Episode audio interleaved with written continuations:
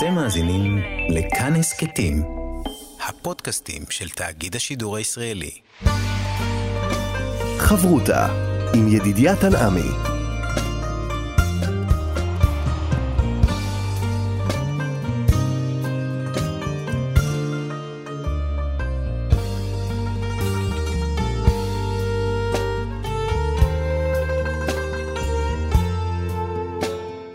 שלום כאן מורשת, חברותא לימוד משותף עם רבנים ואנשי חינוך בנושא תנ"ך, הלכה ואמונה. היום אנחנו לומדים אמונה יחד עם הרב מתניה ידיד, ראש מכון ספרא לחינוך וזהות, וכאן ליד המיקרופון, ידידיה תנעמי, שלום לך כבוד הרב. שלום. פרשת שלח לך, פרשה מרכזית מאוד אה, חשובה בתולדות עם ישראל. והנה אנחנו רואים כאן חטא ונראה לכאורה תיקונו, חטא המרגלים והתיקון של המעפילים לעלות לארץ ישראל, אבל גם התיקון נחשב לחטא, אז מה, מה טוב ומה לא טוב? אני רוצה להגיד כמעט שחטא המעפילים זה החטא הכי, הכי, לא יודע להגיד חמוד, אבל החטא הכי הכי קרוב לליבנו. זאת אומרת, אנשים אומרים להם, תשמעו, אתם לא יכולים לעלות לארץ ישראל. והם כמו המעפילים של אה, דורנו. עולים ורוצים, ואומרים, לא, אנחנו נעלה, אנחנו רוצים, לא ויתרנו.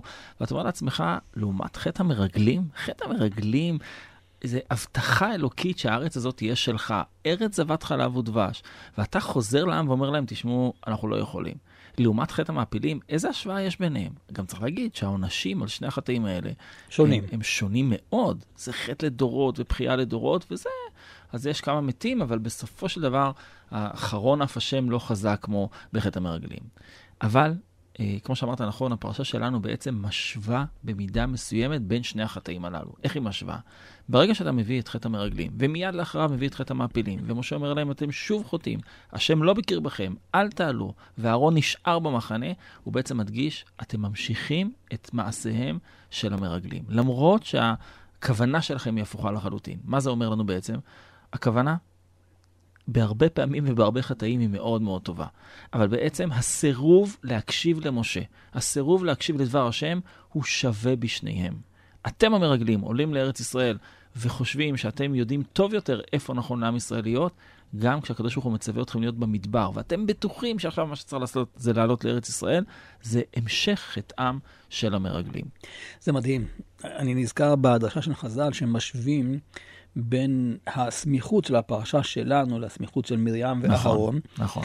והם אומרים שהמרגלים לא למדו לקח. נכון. טוב, בסדר, לשון הרע, אני מבין, אבל ראיתי פירוש מאוד יפה, שבעצם לא למדו לקח שאסור לדבר על מה שאתה לא מבין ואתה לא יודע. אז מה אתם מדברים על משה שהוא במדרגה אחרת לגמרי? גם המרגלים. מדברים על ארץ ישראל. מדברים על ארץ ישראל. אתם לא מבינים את הערך שלה, עוד לא הכרתם אותה, איך אתם יכולים לבוא ולפגוע בארץ ישראל? אגב, איך אפשר להוציא דיבת הארץ רעה? אני יכול להבין איך אפשר להעליב בן אדם, לדבר עליו כן. לשון הרע. אם אפשר לדבר לשון הרע לארץ ישראל, התשובה היא כן. וכמו שהזכרת, הלשון של חכמינו היא, ורשעים הללו ראו ולא לקחו מוסר. זאת אומרת, אם המטרה שכל עם ישראל יחכה למרים שבעה ימים, זה כדי שכל אחד יפנים שגם האישה הגדולה הזאת, הנביאה, יכולה ליפול בלשון הרע, כמה אנחנו צריכים להיזהר. אז רשעים הללו ראו ולא לקחו מוסר. אז באמת סמיכות הפרשיות, גם ללשון הרע, וגם לאהבה הגדולה שיש, אמורה להיות לנו, לדבר השם, לק, לקיים את דבריו, זה דבר שהוא אה, לא נלמד על ידי המרגלים, וממילא עם ישראל כולו נופל אחריהם. בואו ננסה להבין, אז למה בעצם הקדוש ברוך הוא נותן מקום לטעות? הרי כתוב שלח לך, הוא מצווה, זה לא סתם שהם פתאום החליטו במחנה, בואו נראה איך נכנסים לארץ ישראל. אז באמת יש מחלוקת פרשנים גדולה מאוד. אנחנו יודעים שגם רש"י והרמב"ן, וכולם מתייחסים, מה זה שלח לך אנשים? רש"י כותב, לדעתך, אני איני מצווה לך. שלח לך זה לדעתך. אתה מעוניין, תשלח. אתה לא מעוניין, אל תשלח. כלומר, אין כאן הסכמה של הקדוש ברוך הוא מראש. יש הסכמה, אין ציווי. זאת אומרת, אתה יכול אם אתה רוצה. זה בדיעבד. הסכמה. אבל זה נשמע דיעבדי לפי המדרש הזה.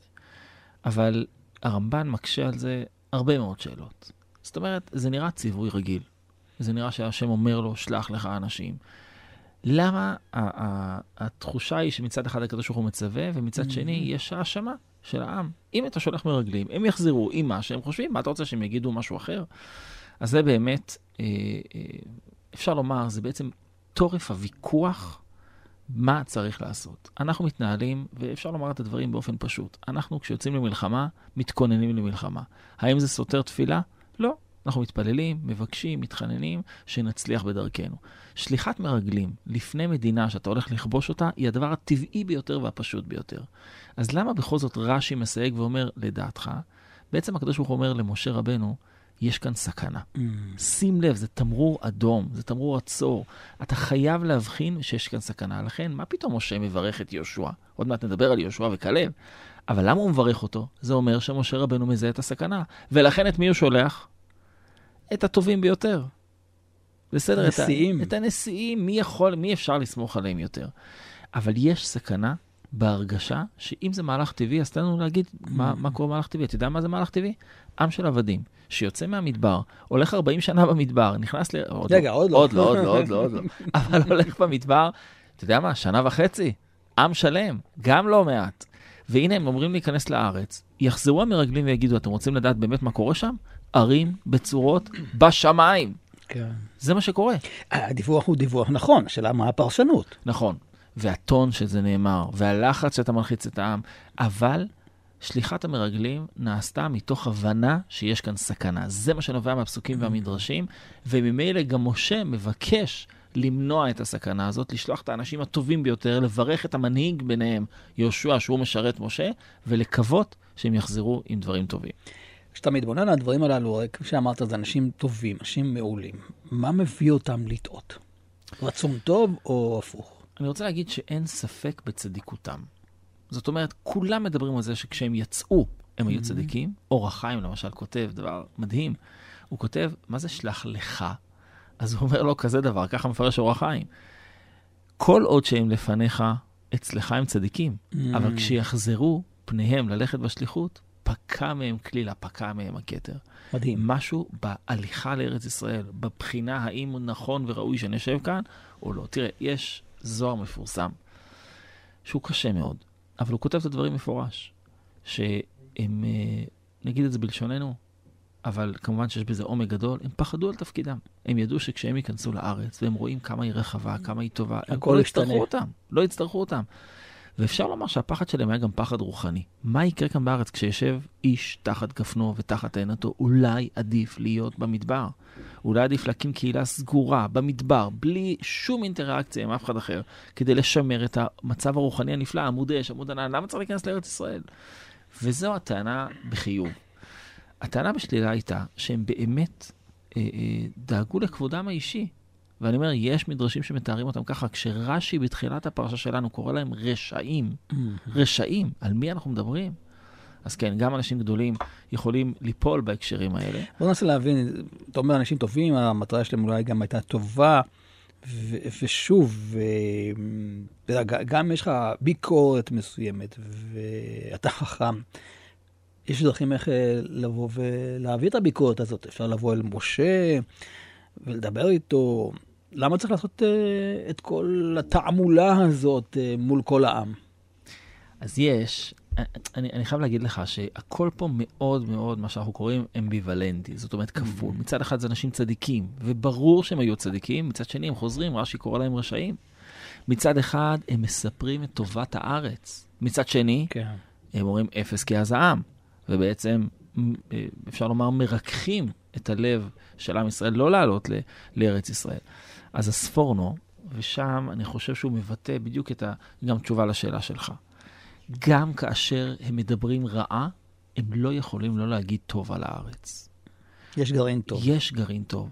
וזה המוקד לתיקון. זאת אומרת, גם המרגלים שיוליכו עכשיו 40 שנה את עם ישראל במדבר, וימותו, והקדוש ברוך הוא יגיד עליהם דברים חריפים ביותר, בכל זאת מה יקרה? בסופו של דבר, ויקחו בידם מפרי הארץ, ויאמרו, טובה הארץ. אבל יהיה לנו קשה לכבוש. אם הם היו, וזה כולם מדברים על זה, אם הם היו משקרים לחלוטין, לא היו מאמינים להם. אבל בגלל שהם אמרו דברים טובים, ואחרי זה שיקרו, אז זה חלק מהניסיון. אני אומר שוב, עם ישראל הוא זה שעמד כאן בניסיון, והיה צריך להקשיב היטב לדברי המרגלים ולקחת את הטוב. בסופו של דבר הוא קיבל את כולם, ונפלנו. חברותה עם ידידיה תנעמי חברותה כאן במורשת, חברותה באמונה, אנחנו בפרשת אה, שלח באמצע העניין של המרגלים. וניסינו להבין את הפסיכולוגיה של מה שקרה ל... למרגלים, אבל הנה, אתה רואה שיש שניים שהם יוצאים אה, דופן, כלב ויהושע. מה קרה להם שהם נשארו בטובתם? אז באמת כלב ויהושע, כשני מרגלים שנשלחו, הייתי אומר כמעט כמרגלים על המרגלים. זאת אומרת, יהושע בוודאי כמשרת משה, בוודאי שהתפקיד שלו בסיפור המרגלים היה לשמר את מה שצריך לשמר. זאת אומרת, הוא נשלח כ- כאיש של משה רבנו. אז לגבי יהושע, כמעט ואין לנו ספק. משה מברך אותו ומשנה את שמו, ויה יושיעך לא, מעצת אבל הוא מרגלים. כנראה דאג, זה... אם מראש המצב ככה... נכון. נכון, כמו שאמרנו, באמת המצב קשה, לשלוח מרגלים לארץ ישראל, מי יודע איך הם יחזרו, מה הם יגידו, אולי הם באמת כמו שיטילו מורח בלב העם. אז אתה אומר, בהמשך למה שאמרנו קודם, ששלח לך, מכיוון שהוא בא מצד משה רבנו, הוא עדיין בשלח לך, הוא עדיין משרת, הוא, הוא לא השתנה גם בארץ ישראל. נכון, ומשה רבנו סומך על יהושע, מברך אותו, משנה את שמו כדי שזה... אבל כלב, מה תגיד על כלב? כלב בן יפונה, אחד המרגלים, משה לא מברך אותו, לא משנה את שמו. איך הוא מחזיק מעמד? איך הוא מחזיק מעמד? ואפילו בדברים שאומר הקדוש ברוך הוא, בפרשת השבוע שלנו, על כלב, עקב הייתה רוח אחרת עמו, וימלא אחריי. לא, אבל זו התשובה. אבל זה מדהים. זאת אומרת, כלב, אדם אחד מתוך חבורה שלמה של אנשים מאוד רציניים, מצליח שיהיה רוח אחרת עמו. אה, בוא נשאל, אז למה היה לו רוח אחרת? או, אז אני, אני חושב שצריך ללכת כאן לדברי אור החיים הקדוש. אור החיים הקדוש כותב דברים שאפשר לראות אותם כדברי מוסר, אבל נדמה לי שהוא גם נותן פרשנות עמוקה למה שקרה עם כלב במרגלים. הוא כותב ככה, כי לכל אדם ישנם שני יועצים, טוב ורע. עכשיו, אדם צריך להבין שהחיים שלו הם באמת נפש האדם אחת, היא כותב הרמב"ם. זאת אומרת, יש בו כוחות שמושכים אותו לכאן או מושכים אותו לשם, אבל הוא אחד. וכלב השלים ומילא אחר חלק השם, דהיינו, כותב אור החיים, כשנתגבר על יצר הרע כשבא לידו עבירה. זאת אומרת, כשכלב מגיע לארץ ישראל, הוא נמצא באותה דילמה של המרגלים. זה לא שהוא יצא כמו נניח יהושע עם איזשהו מטען מאוד חזק, הוא היה עם המרגלים, והיה לו התלבטות לאן ללכת, אומר אור החיים. ובסופו של דבר הוא התגבר על יצרו הרע. אני חושב שהפרשנות של הפסוקים שמבקש כאן אור החיים הקדוש להגיד, זה לא שהיו שניים כנגד עשרה, או שניים כנגד שמונה, תלוי איך אתה מסתכל על המספרים, אלא היה כאן בעצם מאבק פנימי לאן כלב השתייך. אגב, יש כאלה שאומרים שאם יהושע היה לבד, זה לא היה מספיק. זה שכלב הצטרף אליו ועמד כנגדם יחד עם יהושע, אז לפחות השניים האלה הצליחו להתגבר על השאר. כל, ה, אה, כל הדבר הזה בעצם מלמד אותנו שגם כאשר אדם נשלח לשליחות ארוכה, אתה יודע, אומרים בשם האדמו"ר מחב"ד, שהיה מתפלל באופן מיוחד ומברך באופן מיוחד את ילדי השלוחים. כי השליח עצמו גדל בבית המדרש, הוא יוצא כשליח של הרבי, אבל מה יהיה על הילד שלו? מה יהיה על הילדים? אז הרבי אמר שהוא מתפלל באופן מיוחד עליהם, ככה שמעתי פעם, על ילדי השלוחים. זאת אומרת, זה שאתה יוצא לשליחות, לא מבטיח שאתה תחזור ממנה כמו שיצאת. ולכן, כלב מוכיח שאומנם הדילמה קיימת, המאבק קיים, אפשר ואפשר להתגבר עליו. תראה, דיברנו על יהושע שהיה לו את הצד של משה, משרת משה. וידוע הדרשה של חז"ל, שכלב הלך והשתתה על קברי אבות. נכון. הוא, הוא כן היה צריך להכריע, כפי שאמרת באור החיים הקדוש, להכריע ו- ולקבל איזה ככה עוצמה דרך... מי הראשון שמתנגד לדברי המרגלים בפרשה? פשט. פסוקים. כלב. ויעש. כלב. זאת אומרת, מי עומד כנגדם? לא רק שהוא מצליח להתגבר על יצרו הרע שהיה לו לפי אור החיים, הוא מצליח להיות זה שעומד כנגדם כנגד כל העם. אני בטוח שזה היה אירוע מאוד מפחיד לעשות את זה, צריך אומץ רב. ושוב אור החיים מדגיש, ליהושע הייתה סיבת תפילה מיוחדת.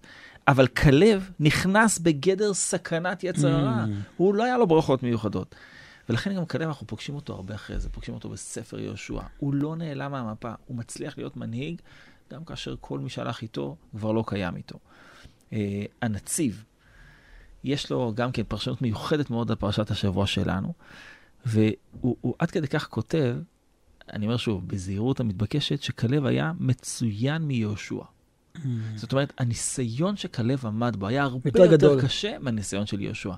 ואני אומר שוב, גם מי שמכיר את המדרשים על כלב בהמשך, על, על הכיבושים בספר יהושע ועל הבקשות המיוחדות והכול, רואה שכלב מאוד מאוד חדור מטרה. אה, אה, על הפסוק, אני חייב, חייב להגיד את זה כי זה כל כך יפה בספר משלי. תראה פסוק, כצינת שלג ביום קציר, ציר נאמן לשולחו, ונפש אדוניו ישיב. המדרש דורש את זה על כלב. ציר נאמן לשולחו. למרות שהוא לא היה באופן מיוחד השליח של משה. אם כבר אז יהושע שם. נכון. אבל כלב הוא זה שמצליח לעשות את הדבר היותר קשה לעומת יהושע. בואו ננסה להבין את הסיטואציה שקורית שם. עשרת המרגלים אה, יוצאים אה, נגד ההליכה לארץ ישראל, נגד ההגעה לארץ ישראל. כלב מסית את העם, יהושע ממשיך ומצטרף אליו. בסופו של דבר העם מכריע לפי הרוב, כי זה הרוב, אבל רגע, מה עם אה, דברי אלוקים חיים? מה עם משה רבנו? איך למה יכול לא להיות? מקשיבים? נכון. אתה יודע, אחד, ה, אחד הדברים, אמרת מסית, וכמובן התכוונת לטוב, ויעש כלב. הוא מסית את העם מהמקום הרע למקום הטוב. ואתה יודע שהגמרא בסנהדרין, כשהיא מדברת על המסיתים, אז היא אומרת משפט מאוד קשה, אין מהפכין בזכותו של מסית. אנחנו, כל אדם שמגיע לבית הדין, מנסים כאן למצוא לו זכות. אולי באמת זה לא קרה, אולי זה לא היה, בוא נשאל כמה שאלות. אבל כשמגיע אדם שאנחנו יודעים מראש. שהוא מסית, אני לא מחפש לו זכויות, אני מחפש להעניש אותו. והגמרא שואלת למה. למה לא מהבחין, למה הדין הזה שצריך לחפש לאדם זכות, לדון אותו לכף זכות, זה תקף לכל אדם חוץ מהמסיתים? למה? הגמרא אומרת, אתה יודע למה? מדהים. אגב, מי לומדים את זה? אם דיברנו על ענייני לשון הרע והסמיכות הפרשיות, לומדים את זה מהנחש בגן Mm. עדן. למה? אנחנו רואים שהקדוש ברוך הוא שואל את האדם, נכון? למה עשית זאת? אז את מי הוא מאשים? האישה. את האישה. את האישה הוא גם שואל למה עשית זאת, את מי הנחש. מאשימה? את הנחש. את הנחש הוא לא שואל. הנחש, לא שואלים אותו למה עשית זאת. זו שאלה מאוד, אגב, מאוד מעניינת בפרשה שם. למה הנחש עושה את מה שהוא עושה, והקדוש ברוך הוא לא שואל. אומרת הגמרא, מזה שהקדוש ברוך הוא לא שואל, סימן שלא מהפכים בזכותו של מסית. ועדיין הגמרא מנסה להבין למה. עונה הגמרא תשובה נפלאה ופשוטה. אומרת הגמרא, אתה יודע למה לא שואלים את הנחש, למה עשית זאת? למה לא מהפכים בזכותו של מסית? כי יש לו תשובה מצוינת. אם נשאל אותו למה, הוא ייתן לנו תשובה שלא נוכל לענות עליה. מה התשובה? הוא אומר, תגיד לי, הקדוש ברוך הוא, ככה למשל הנחש בגן עדן, אתה ציווית את אדם וחווה לא לאכול. אני אמרתי להם לאכול. נו, למי מקשיבים? למי צריך להקשיב? דברי הרב, דברי התלמיד. דברי מי שומעים, זאת הגמרא שם, נכון? זו תשובה מצוינת. אני לא יכול להפך איפה בזכותו. האחריות? איפה כן. האחריות שלך? אני לא יכול להאשים את המסית. ולכן אנחנו כבר לא שואלים אותו. אנחנו רוצים להעניש אותו, לא שואלים אותו. בעצם מה שקורה כאן, גם בפרשת השבוע שלנו, יש כאן הסתה. אנחנו רואים הסתה מצד המרגלים, ורואים את ההסתה לכיוון השני של כלב. זאת אומרת, אנחנו, בעצם עם ישראל היה צריך להקשיב למשה, צריך להקשיב לקדוש ברוך הוא. אבל הכוח של ההסתה היא מה שאנחנו קוראים היום ה fake news. היכולת להשליך פחדים וחרדות וחששות על האדם שהוא חי בהם. וזה מה שקרה בעצם באופן פשוט. המרגלים הצליחו להסית, הם היו עשרה, נשיאי ישראל, ראשי בני ישראל המה, והם מצליחים להסית. אבל בסופו של דבר אנחנו יודעים שעם הנצח לא מפחד מדרך ארוכה, ובסופו של דבר מצליחים להסית אותם מהדרך הרעה לדרך הטובה. חברותה עם ידידיה תנעמי. חבותה בכאן אה, מורשת, חבותה יחד עם הרב מתניה ידיד, ואני רוצה לקחת איתך את הסיפור של המרגלים גם אה, לימינו. בעצם יש כאן אנשים שנשלחים לשליחות מסוימת, ואתה מצפה שהשליחות תהיה טובה, ולצערנו הרב התוצאה היא לא טובה. השאלה היא אולי כפולה. א', מבצד ההכנה, האם הייתה צריכה להיות הכנה אולי גדולה יותר למרגלים לפני שהם אה, יוצאים לדרך? וגם כאשר הם חוזרים מהדרך, אתה יודע, צריך לתפוס אותם, להושיב אותם בחדר, לשבת, לעשות סיכום של השליחות, ולא לתת להם להתחיל אה, לפרסם לכל העולם ואשתו את המסקנות שלהם. אז יש כאן עניין של בכלל מבט לשליחות, עד כמה השליח הוא נאמן לשולחו, או שהוא אדם עצמאי. אז קודם כל נגעת כמעט בכל הנקודות, זאת אומרת, גם במהלך ההכנה, גם בשליחות עצמה וגם בחזרה שבה. תראה, בסופו של דבר, גם לא נדבר על שליחות מעבר לים ושליחות ארוכה, וכו', גם נדבר על שליחויות קצרות. אדם הולך לצבא, אדם הולך לאקדמיה, אדם הולך לעבודה. איך הוא שומר על החוסן הרוחני האמוני שלו? אה, ואני לא רוצה לתת פה טיפים, אני רוצה לדבר על איך מנקודת המבט של התורה, כן. אפילו ההלכה, איך אנחנו שומרים על, על החוסן הזה. אני רוצה דווקא ללכת לאחד מהאנשים המוכרים, פרופסור אה, ויקטור פרנקל, Mm. אה, שהוא דיבר הרבה על התודעה הזאת של חוסן רוחני, מה זה אומר. והידיעה היום שהאדם צריך לחיות במתח מסוים כדי לשמור על חוסן. דבר מעניין ומרתק כשלעצמו. אם לאדם לא יהיה מתח, החוסן שלו ירד. ואם האדם יחיה באיזשהו מתח, דווקא החוסן שלו עולה. מה זאת אומרת? אם האדם נמצא במצב שאין לו שום אתגר, ואני מדבר גם על אתגרים רוחניים, כשאדם לא עומד כנגד, כשאדם לא מנסה לברר את זהותו, הוא, הוא נופל, החוסן שלו מתח... נחלש. אבל כאשר האדם נאלץ לעמוד פעם אחר פעם אחר פעם, ולברר את הזהות שלו וללמוד עליה, זה דבר שיוצר חוסן. מה, מה משה רבנו עושה כשהוא שולח את המרגלים? אומר להם, תשמעו, תבחנו, הבמחנים עם במבצרים, השמנה עם רזה. הוא נותן להם איזשהו תפקיד מדויק, מבורר. אני רוצה שאתם תבחנו. כשאדם יוצא לשליחות עם משימה ברורה, הוא יודע יותר למה הוא מכוון. בזה דווקא הם עמדו. בזה הם עמדו. ובזה הם עמדו. הם מבינים שאם הם לא יסתכלו על הענקים בקריית ארבע, אם הם לא ילכו בנגב, אם לא ילכו, הם לא, הם לא ימלאו את שליחותם. אתה יודע, אנחנו מדברים על שליחות, תמיד עומד לנו בראש גם שליחים של הסוכנות ושל בני עקיבא, כן. של כל מיני ארגונים. אז צריך וגם- להגדיר את המטרה של השליחות. בדיוק. אחד מה, אחת מהמשימות החשובות ביותר כשאדם יוצא לשליחות, זה מה אתה רוצה שאני אעשה, מה אתה רוצה ממני. זה יוצר חוסן, בהפוך על הפוך, זה לא יוצר, האתגר הזה יוצר אצלו חוזק. אבל רק מה, או גם איך?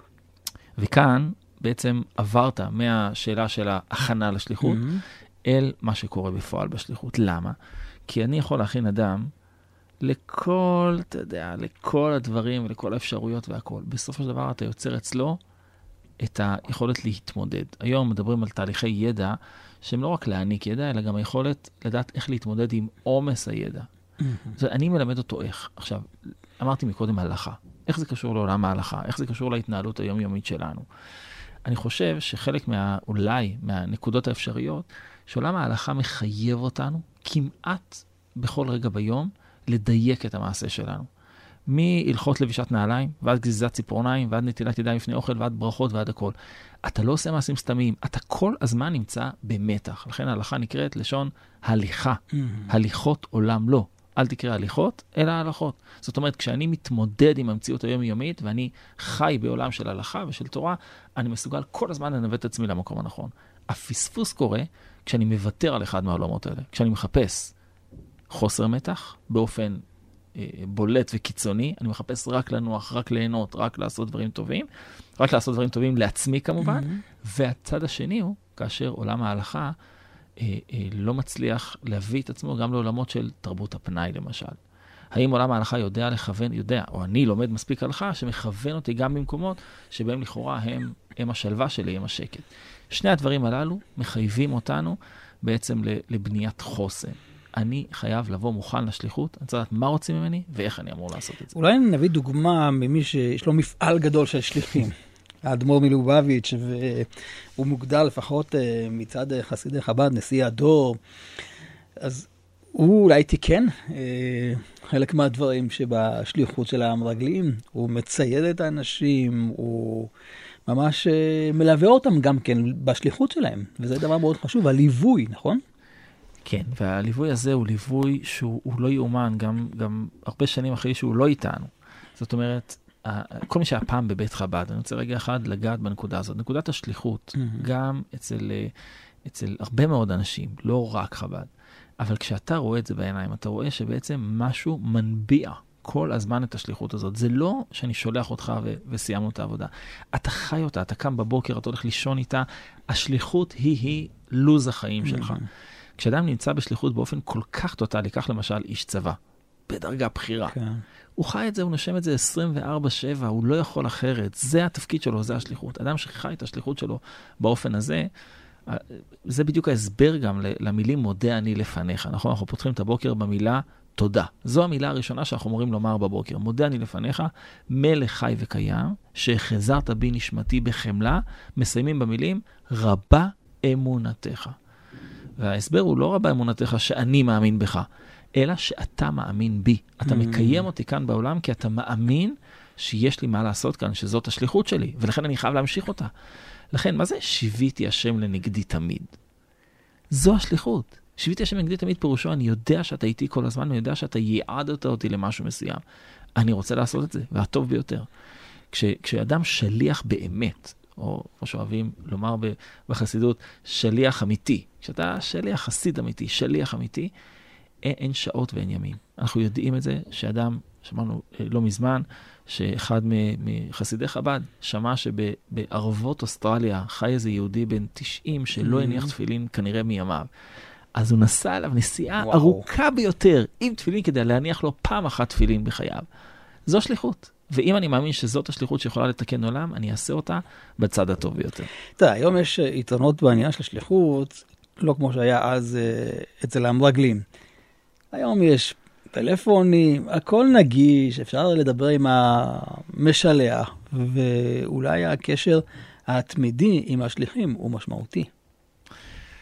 אז תראה, זה מזכיר לי מאוד, אמרנו את עולם ההלכה, אז uh, יש שאלה מפורסמת בעולם ההלכה, שקשורה לשליחות. Uh, השאלה המפורסמת היא אומרת שיש דברים שאתה מברך עליהם רק פעם ב-30 יום. כן.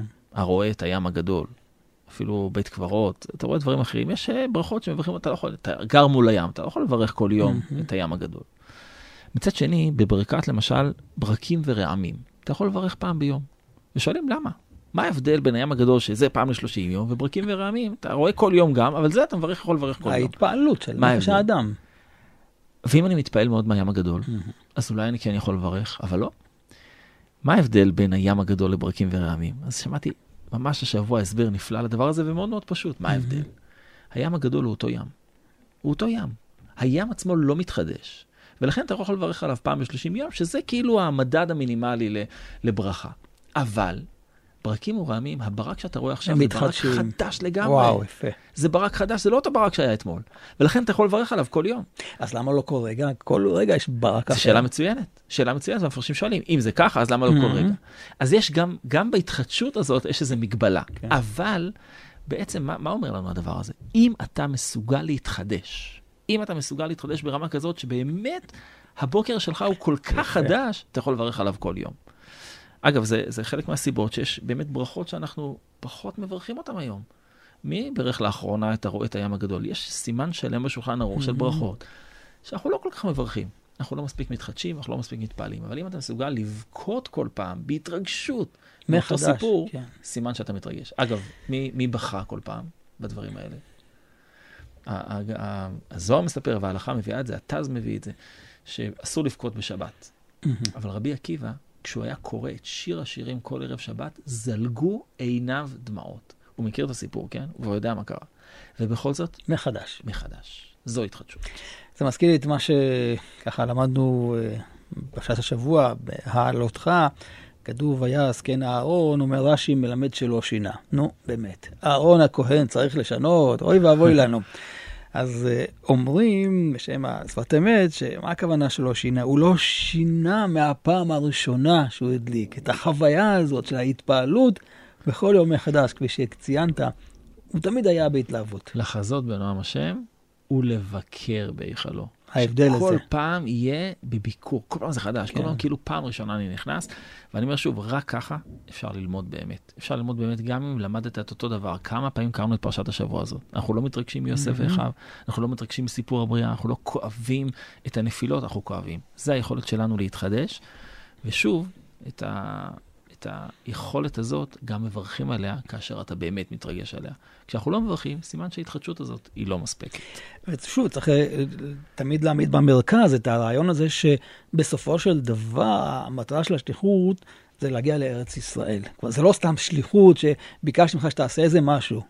יש פה משהו שהוא לב של עם ישראל. נכון. זה חלק מהתהליך הגאולה, שיציאת מצרים. וכאן, וכבר הזכרת את זה מקודם, שבעצם אה, ההבנה שארץ ישראל, היא, היא, יש לה קדושה בפני עצמה, Mm. יש לה מעלה בפני עצמה, היא, היא הבנה חשובה. זאת אומרת, אני צריך גם להבין את עומק השליחות, Mm. וצריך להבין כמה השליחות הזאת היא חשובה. ולעיתים, דווקא אדם שנמצא בשליחות, לא רואה את זה. לא רואה עד כמה העבודה שלו משנה חיים, וכמי שפוגש מפעם לפעם שליחים, אפשר לומר שבאמת כשאדם שבא מבחוץ, אתה יכול להתרגש ולהתפעל מדברים שבמקום אחר הם נראים אולי רגילים.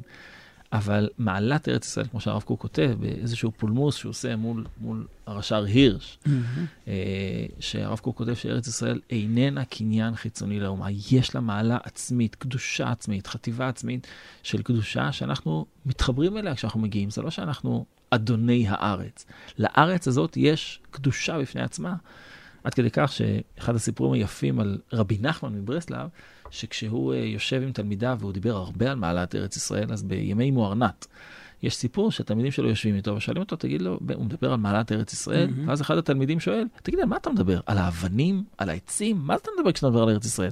אז כתוב שהוא גער בו. אמר, בוודאי שאני מדבר על העצים ועל האבנים. זאת אומרת, הבנה עמוקה של לאן אני הולך, מה השליחות שאותה אני הולך לבצע, לא רק מצידי, אלא גם מצד המקום שאליו אני הולך, וכאן זה ארץ ישראל, אז בוודאי, בוודאי שזה מגביר ומעלה את uh, מעלת השליחות עצמה. חברותה עם ידידיה תנעמי. חברותה כאן במורשת, אנחנו לקראת חתימת התוכנית, רוצים uh, לסיים בעוד uh, רעיון של השראה מתוך סיפור שבטח קשור לכל העניין של השליחות. אז כן, אז כן, יש כל כך הרבה סיפורים על שליחות ושליחויות. ישבתי פעם באיזה ישיבת סיכום של אה, שליחים, וכל אחד היה צריך לספר משהו אחד שהוא חושב שכל השאר לא יודעים שהוא עשה. הם עבדו ביחד, חבורה שלמה, והוא אומר, המשימה הייתה למצוא סיפור אחד שעשית פה בשליחות שלך, שלדעתך אף אחד לא יודע על זה. ואתה יושב שם, אתה עובר שליח-שליח, וכל אחד מספר סיפור מרגש על קשר אישי שנוצר לו עם איזשהו ילד שהיה מוחרם, או איזושהי אישה מבוגרת שלא היה אף אחד שיבוא אליה. ו... ואף אחד לא ידע על זה. זאת אומרת, השליחות, יש לה כל כך הרבה אדוות וכל כך הרבה אה, השלכות, ל, ל, גם לשליח עצמו וגם לאן שהוא הולך. אבל אחד הסיפורים המרגשים מאוד, אה, היו שם אה, על ידי שליח שהיה מאוד בכנות ביקורתי. הוא אמר את זה על עצמו, הוא אומר, אני הגעתי לפה, הגעתי לשליחות מעבר לים, אני נולדתי כאן בארץ ישראל, ואני משפחה מאוד שורשית, מאוד זה, והתלבטתי אם לעשות שליחות, אמרתי, אני עושה שליחות כדי להביא את האנשים לארץ ישראל. יפה. אז הוא יוצא לשליחות, הוא מספר לכולם כמה הוא הגיע במבט מאוד ביקורתי. שאיך הם יושבים פה, ואיך הם חיים פה והכול. והוא אומר, ולאורך זמן, לא עבר לי אחרי חודש, גם לא עבר לי אחרי חודשיים. הוא אומר, הכי הרגיזו אותי אותם אנשים שכבר היו בארץ, ופתאום מה שאנחנו קוראים ירדו. הלכו לשם, והוא עובד, והיא עובדת, ויש להם הרבה כסף, בעצם ויתרו על ארץ ישראל בשביל... הוא אומר, הייתי מאוד ביקורתי. הוא אומר, אבל המשפחה שבה התארחתי הרבה פעמים, הייתה שם אישה מבוגרת. אישה זקנה מאוד, הסבתא של הבית. והסבתא הזאת אה, הייתה אה, לומדת. הייתי רואה אותה יושבת בסלון עם ספרים ומעיינת ולומדת, הבנתי שהיא פעם העבירה שיעורים, אישה מאוד מכובדת. ו... ואז לרגע שמתי לב שיש לה מספר על היד. והוא אומר, ומאז שגיליתי את זה, רציתי להתקרב אליה. רציתי אולי ללמוד איתה, אולי לדבר איתה, אולי שתספר לי את הסיפור. אבל היא לא היה לה זמן.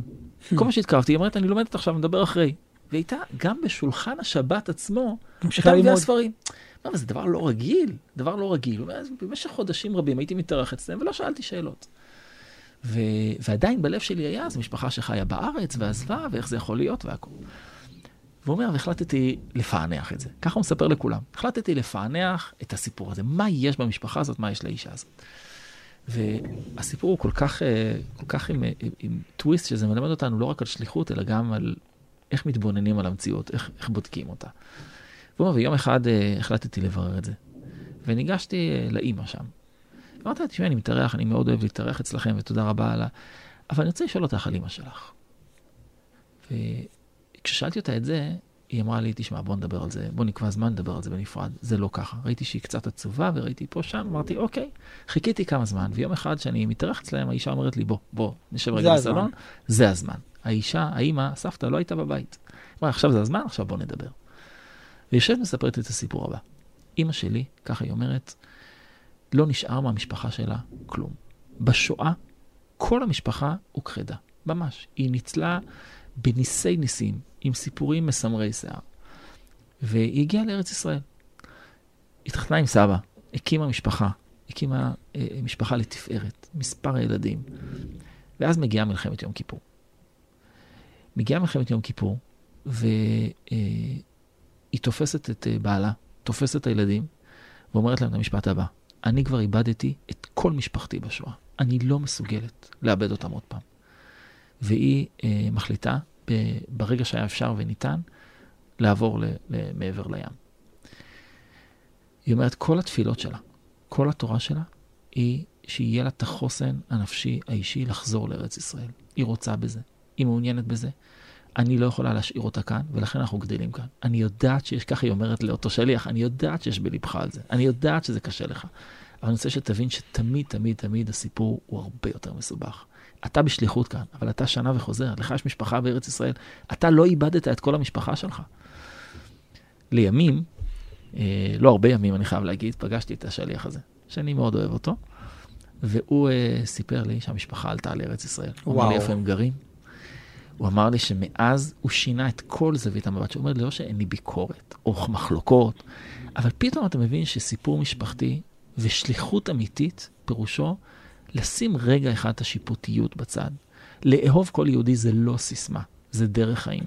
וכשאני רואה יהודי שנכנס, והוא לא לבוש כמו שאני חושב שצריך להתלבש, הוא לא מדבר כמו שאני חושב שהוא צריך לדבר, בסופו של דבר מסתתר מאחוריו איזשהו סיפור. הדבר הזה באירוע של שליחים, הוא ריגש אותה מאוד. כי זה לא סיפור על איזושהי עזרה מיוחדת שהוא נתן, mm-hmm. זה משנה מבט, זה משנה חיים. תראה, יש כאן עניין שאם אנחנו מסתכלים בתוכנית, התחלנו עניין של לשון הרע על ארץ ישראל, דיברנו על מבט של שליחות, פרשנות. אולי זאת הנקודה. כשאתה יוצא לשליחות, תפתח את העיניים. אל תסתכל רק בעין אחת שלך, בתפיסה שלך, תפתח את המבט, תנסה להבין יותר את המורכבות של החיים, ואז אולי הפאזל הזה יתחבר ביחד. ואני רוצה להגיד גם ששליחות לא חייבת להיות, כמו שאמרנו, מעבר לים. ההסתכלות הזאת שאתה מדבר עליה, הפתיחות הזאת יכולה להיות גם כשאת, כשאתה ועד הבית. כשאתה... אה, אה, בדברים הקטנים. בדברים הקטנים. אתה בשליחות, כשאתה מתנדב להיות בוועד ההורים של בית הספר של הילדים שלך, אתה יודע שאתה תפגוש שם משפחות ואנשים אחרים שהם לא בהכרח בכיוון שלך, ויהיה ויכוחים ויהיה דיונים בשביל זה אתה שם. אבל אתה בשליחות, וכשאתה בשליחות, המבט שלך באופן אוטומטי צריך להיות רחב יותר. אתה הולך להסתכל מה, מה נדרש. דיברנו פעם על ביקור חולים. ברור כשאתה בא לבקר את החולה, אתה לא רק בא לשאול מה שלמה, אתה בא לראות מה הוא צריך. מתוך פתיחות, מתוך הבנה שהוא עובר כרגע חוויה כל כך קשה, בוא נראה איך אפשר לעזור לו. לכן המילה אה, מלאך. מלאך זה שליח. מלאך זה שליח. צריך להיות מלאך כדי להיות שליח אמיתי. יפה, יישר כוח גדול, תודה רבה לך, הרב מתניה ידיד, ראש אה, מרכז סיפא לחינוך אה, וזהות. תודה. אנחנו נשוב וניפגש אה, בחבותה הבאה, כאן ידידיה תנעמי, ניתן להאזין לתוכנית הזאת באתר כאן מורשת ובשאר יישומי ההסכתים. אתם מאזינים לכאן הסכתים, הפודקאסטים של תאגיד השידור הישראלי.